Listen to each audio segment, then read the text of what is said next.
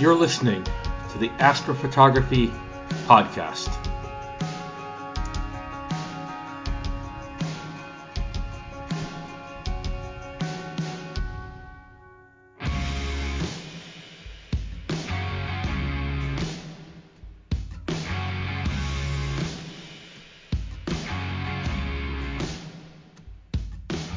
Hello everyone, welcome back to the Astrophotography Podcast. My name is Steve from Ontario Telescope Accessories.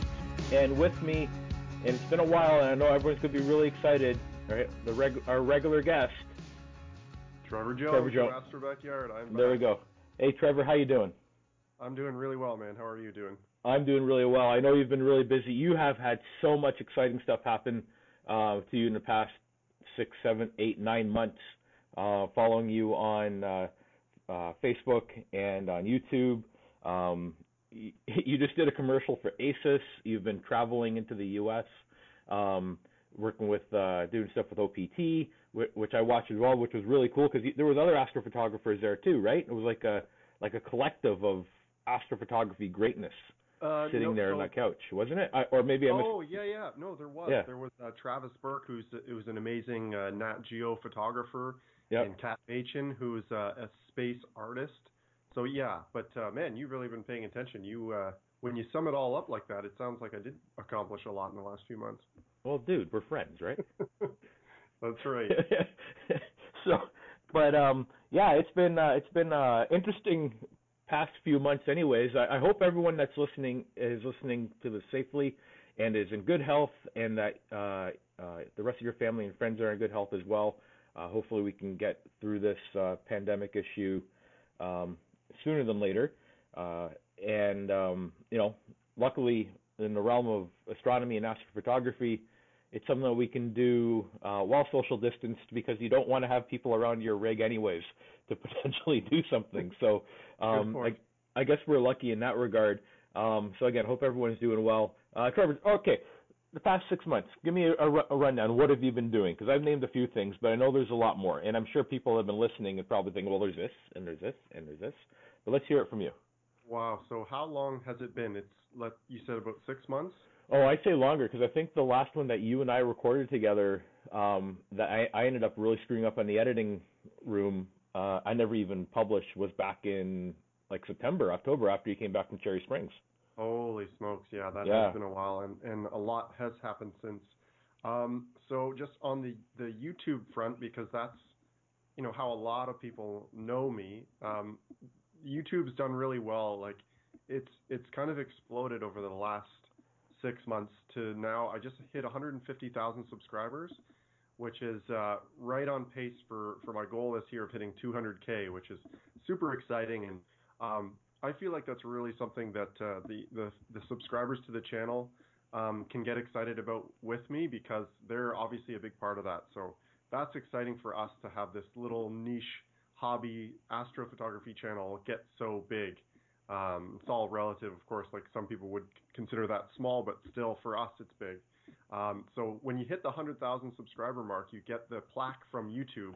I saw that. And that was like you know, for people that don't know, they're like, oh, you know, it's a plaque, whoop-de-doo. But for someone that really works on YouTube and really, you know, tries hard on YouTube, that plaque means a lot. So it's hanging on the wall behind me now. And I'm sure. Like, when I think of what in the last 6 months that you know, that stands out, that was a really big one. Yeah, that was really, really cool. I'm pretty sure the smile on your face made all the muscles around your cheeks extremely sore. When I saw the picture of you holding that up, right? But so yeah, I had a sore face for a while after that. Yeah, you probably had to recover after that one. Oh, that's super cool, man! I'm really happy for you. I really am. You know, I don't know if people really know this. Like, Trevor and I go back that like 4 years. I think 2016, around that time. Yep. And I started working together and doing some stuff, and you know, we became friends.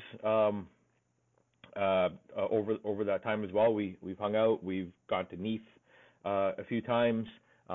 Too bad things didn't work out this year, but yeah, we've done that, and you know, for as a friend, I was super excited for you to see that, and I think it's just a testament of the hard work that you do, and everyone else will probably agree with me.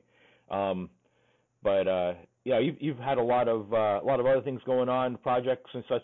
Tell us about your latest project now, and what people can expect. Okay, so now I've been doing a lot of monochrome imaging with a CCD camera, the Starlight Express 694, and I know you have that camera, right, Steve? I do. I love that camera. Isn't it incredible? So my first experience with a Starlight Express imaging camera, and it's a very, very positive experience. So I've been shooting a lot of narrowband imaging with that camera and the Skywatcher Esprit 150 refractor. So big refractor on the EQ8R Pro. And what's so fun about it for me is that it's such a different system from what I was used to. Shooting DSLRs and one-shot color cameras on smaller refractors. So the magnification has changed, the focal length has changed, the imaging style has changed. So I feel like I'm shooting everything over again for the first time. Right. So the types of projects I get to work on are much different because the smaller stuff isn't so small anymore. So I've been just having a heyday with that system. Trying to just, up my game for the quality of pictures that I'm taking. That's what I've been doing. I can say the same thing with mine as well. You still there? I can say the same thing with mine as well. So I was talking into mute. I can say the same thing with mine as well. My camera, I'm redoing targets again. I don't know about you. I know you've been complaining about the weather. We were talking the other day. But I've had clear skies all last week, and the weather looks good for next. So every night my telescope system's been doing overtime, and I have some new toys on there too. But I can say I've been redoing a lot of targets and noticing the difference with that camera. There is and this was hammered into me by several CCD manufacturers that actually make CCD cameras. The difference between CMOS and CCD, the smoothness difference, the less noise, easier to calibrate, just amazing. So I've been redoing the elephant trunk and hydrogen alpha, the crescent, wizard, Pac-Man. Those have been the four that I've been working on for the past few weeks. And the elephant trunk was the biggest one for me, to see that sub come in. I've been doing 15-minute subs with it. And when that comes in, it's like, holy smokes, like, I don't need to do anything else. Like, why am I collecting any more? I ended up doing like 6 hours on it in total.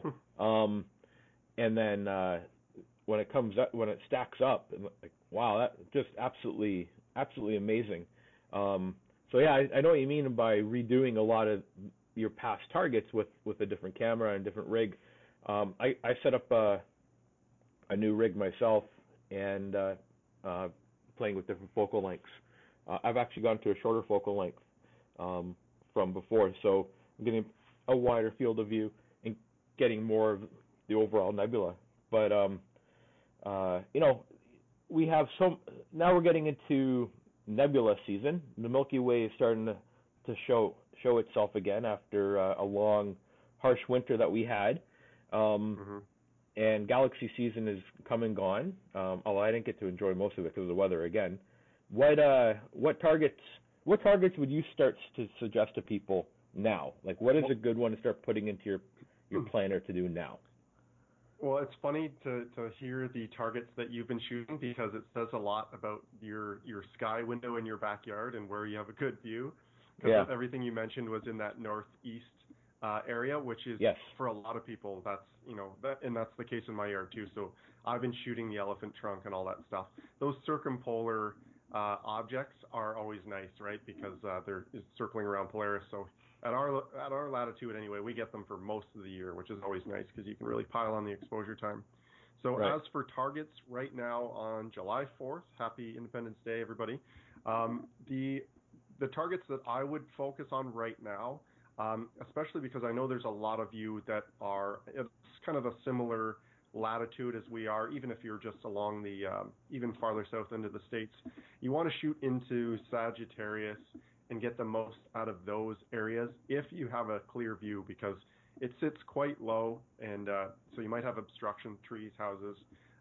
But that stuff is not going to be around for long. So right. I think for the month of July, especially when the new moon comes around, I would focus on stuff like the Trifid and the Lagoon. And even a little bit higher up is the Omega Nebula and the Eagle Nebula. Right. That stuff, because it's a very short window we get with that, as opposed to Cygnus, which is also very tempting. So many great objects there. We get that. That'll last a little bit longer, and it's a little higher in the sky, so you can still shoot that in September, whereas this stuff that's really low, we only have like 2.5 months. So I'd go for that. So in a couple of weeks, I'm actually heading up north on a imaging trip on new moon, and I'm planning, well, hopefully if my new mount shows up, I'm planning to shoot in the south, and to go after the Trifid's my big target for nice. For that trip, and Lagoon, if I can fit it in, I really want to do the Eagle Nebula. I've never done that. I've never imaged it. I've done a wide field where I've got the Eagle and the Swan, and that turned out really good. So that's my plan for my next trip. That's a good plan. Yeah. What do you think? People should be considering then. Should they be? If they're going to be doing something like that, and like shooting it to the south, would you recommend? One-shot color, good time to try out mono. What would you recommend, Trevor, for people to use? That's an excellent question, because there are challenges that come along with that, because when you're shooting low, if you're in the city, in, say, my location, when I shoot south, I'm shooting right into the light dome of the city. So, even though those targets are there, they're in the worst possible spot. So if you're shooting with a one-shot color camera or a DSLR, you'll definitely need a light pollution filter, unless you're under dark skies, because the gradients are going to be absolutely terrible. It's just going to be bright at the bottom and just rising through your image, which isn't the end of the world. You can process it out, but it becomes very difficult and time-consuming if it's a huge problem. So avoiding those harsh gradients and vignetting as well in your exposures to start with will really help you when you do get to the processing. So I would say that you need to choose a light pollution filter that's suited for your skies, depending on the type of light pollution you have, and I've been saying that for a while.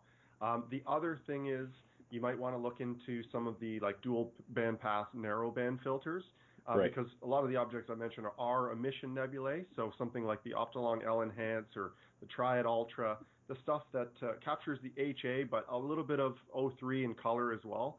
Those can do a really magical job of separating those nebula from the sky. Then the challenge in processing becomes kind of normalizing the color of the stars and stuff, because straight out of the camera, you get this kind of magenta looking image, which are beautiful in their own right, but to tweak those colors, you're really going to have to work at it. Best case scenario, though, you're going on a trip like Steve, and you have under darker skies, then you can shoot with a much milder, like say, broadband filter, use your one-shot color camera, and just get the really gorgeous pictures with nice varying star colors and all that good stuff. Yeah. Well, the option, too, is, you do the... if you have the opportunity to get into the darkest skies, use a broadband filter. Get that nice RGB image. And then when you're not so dark skies, using a dual band filter or a tri-band filter, get those narrow band lines and blend them.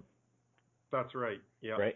And really fill in. And I think an excellent target for that, if you have the focal length to really make it pop, M27, the Dumbbell Nebula, because I found that always to be a target that works really well in RGB, and there's a beautiful hydrogen alpha and O3 shell around it as well that you can capture, plus all the other dust, if you will, right? I think that's a beautiful target, and it's nice and bright, and you can get it in usually within suburban or city limits because it is bright, and it gets up nice and high right now too, so it's almost perfect. So it really is.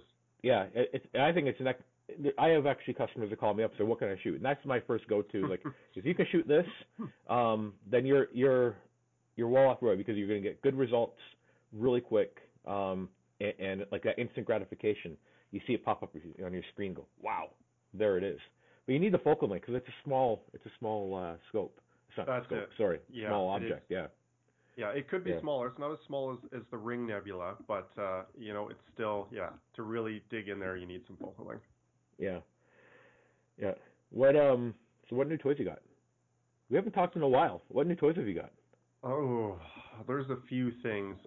So the big one, the you know, huge shift from what I normally play with, the Edge 11 SCT, the Celestron. Yeah, yeah. So that, I mean, you want to talk about a whole new world of focal length. That's at 2,800 millimeters, but I do have the 0.7 reducer on there to bring it back to a modest 2,000. Yep. And so I haven't used it a lot for nebulae. I've used it for planetary, and I did a star cluster with it. I'm just waiting on some Losmandy clamps to hold my larger guide scope on top, because once you get to those focal lengths, a mini guide scope isn't cutting it anymore. And I put that to the test, and it just wasn't cutting it. I couldn't go past, say, 60 seconds without some slight trailing at that focal length, even with a really great polar alignment. Well, you know, that's a good point, because when you need to really match your equipment up properly. You can't use small guide scopes on long focal lengths telescopes. A lot of people also use off-axis guiding when it comes to long focal length SCTs and RCs. And you get that that adapter on the back, and you put your guide camera in it. You generally need a guide camera though with a larger chip to really get the true benefits of it. But now you're guiding at the same focal length that you're imaging at, and actually makes life a lot easier to guide. Just like you said, you couldn't get more than 60 seconds. That, you know, you might as well not even bother guiding at that point if you're only getting 60-second exposures, right? And that's what I ended up doing, just going unguided and shooting something super bright. But of course, I want to do more. Sure, yeah, that's really cool. I got a new mount. You got a new mount. That's a new toy. I got a new mount. Yeah, I ended up, I sold off everything that I had. Cleaned house? Pretty much. I kept one. Two. I kept my little tracking mount. Probably never get rid of that little tracking mount that I have. But I have I bought the new Rainbow Astro RST 300, which is an insane mount, and it was more than my first car. Right, so I'm still wondering what I did. What was your first car? Oh, my first car? My first car was a Nissan 240SX, 1990. Oh, I think I knew that. Yeah, that's a pretty decent first car. Yeah, in a off-white with black roof, and I had a stereo system that you can hear me coming a mile away, but it sounded really good, and a muffler to match, but not one of those like really crazy loud mufflers, like a properly sounding muffler, with a nice grumble to it. Oh, I can keep going about my car. That's another podcast in itself. But but it was good memories. The this is, I think, the perfect mount for me, because I have a really bad habit of forgetting my counterweights at home. and these mounts, it's a harmonic drive. It doesn't require a counterweight. It uses actually an older technology, and it's the same technology that's used in robots, like the type of robots used to build cars, right? It's the same type. It actually kind of has that look. I've seen in the modern factories of them putting together cars, and actually that mount kind of has that look. Well, it's made by Rainbow Robotics, right? And they decided they were going to make a mount, and they've made a few. They made some older. Their older ones were equatorial style, and then they went into the harmonic drive systems with their other mounts. So they have the smaller RST 135, beautiful little mount.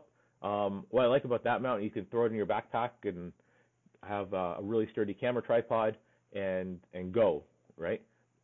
Professional type sturdy portable tripod, if that makes sense. And then they have this monster mount afterwards, the RST 300. So I'm really excited to get that. Hopefully that shows up. I bought it. It's on order. It's on its way. I got half of it showed up yesterday, and the other half should hopefully show up on Monday. That's so torturous, knowing that it's there, but you can't have it. Well, it's there and it's clear, but you can't use it. Yeah, but luckily I still have another rig that's going and doing some work there. I tell you though, if we didn't have narrowband filters, I'd be in trouble. Especially now with the full moon going on, it's being able to get a lot more work done with narrowband. Yeah. As soon as you get into the narrowband world, your imaging time doubles because you're shooting right through the full moon. And actually, speaking of the moon, there's a penumbral lunar eclipse tonight, so just a slight shadow on it, but visible from here. And I'll check that out. I can't remember exactly what time it happens. Do you know offhand? No, I don't. I totally forgot about it. I thought it was next week. I would have completely missed it, which doesn't make sense because it's no full moon next week. Yeah, exactly. I saw someone on Twitter say it's a partial lunar eclipse and a full moon tonight. Like, wow, imagine them both on the same night. Yeah. Oh well. But dude, I'm really glad that you're doing well, and we haven't had a chance to do this in a while. We need to do it more often, and hear more about your adventures. I was really really happy to see that things have really blossomed, if that's the word for you, or taken off for you. I think taken off is probably a better word in our industry. I really appreciate that. And you mentioned just real quick that Acer commercial. So that was something obviously totally different than I've ever done. A brand that's outside of our niche hobby of astrophotography. They approached me, which was surprising to begin with, and then they've been just so great to work with. They're very transparent and clear about what they wanted. But the best part of it all was that, it was a clear commercial for this product, something I've never done. I've never been paid to talk about something before. Everything else has just been, I talk about it, and if the vendor enjoys it, great, but there's never been any money involved. So this time was totally different, and I was worried about the reaction from the audience about it, but I was just clear about what it was, and what do you know, everyone was just super excited for me. And the response was all positive. So that really just goes to show, like, the people really support what I'm doing, and that feels really good. No, for sure, and I think you deserve it. You've been at it for, what, 7 years now? 8 years? It's closer to six. Okay. 6 years, and it's taken off. And there isn't a day that goes by on Facebook where I don't see somebody saying, well, you got to check out Astro Backyard for the information you're looking for, or here's a tutorial from Trevor on Astro Backyard. And I think you've become a wonderful source of knowledge and inspiration for a lot of people who are starting out or need some kind of help with what's going on. Trevor, we need to make this a more regular thing to have you back on, because I think a lot of people miss you. Well, I miss doing it. Okay, good. Yeah, no, for sure. We'll do another one very soon. There's too much to talk about. We can't catch up in a 20-minute podcast for the last 6 months. Yeah. Hey, do you know where astronauts leave their spaceships? Oh God, here we go. Wait, I think I've heard this one. Oh, astronauts leave their spaceships. Where? At the parking meteors. Oh God. Oh, that's really bad. Good times, eh? Good times. Of course you had that ready. I should have known. Trevor, it's always a pleasure, and thank you for everyone for subscribing and listening in. Be sure to tune in on the next podcast. We'll have some more great information, another special guest as well, or hey, it might maybe just be me. Any suggestions? Hit me up on the Facebook page, and I'm always welcoming your feedback. I love it all. Thanks for all the support as well. Trevor, it's been a pleasure. Thanks a lot, man. Appreciate you taking the time out and being back on. Of course, man. Clear skies, everyone. Clear skies.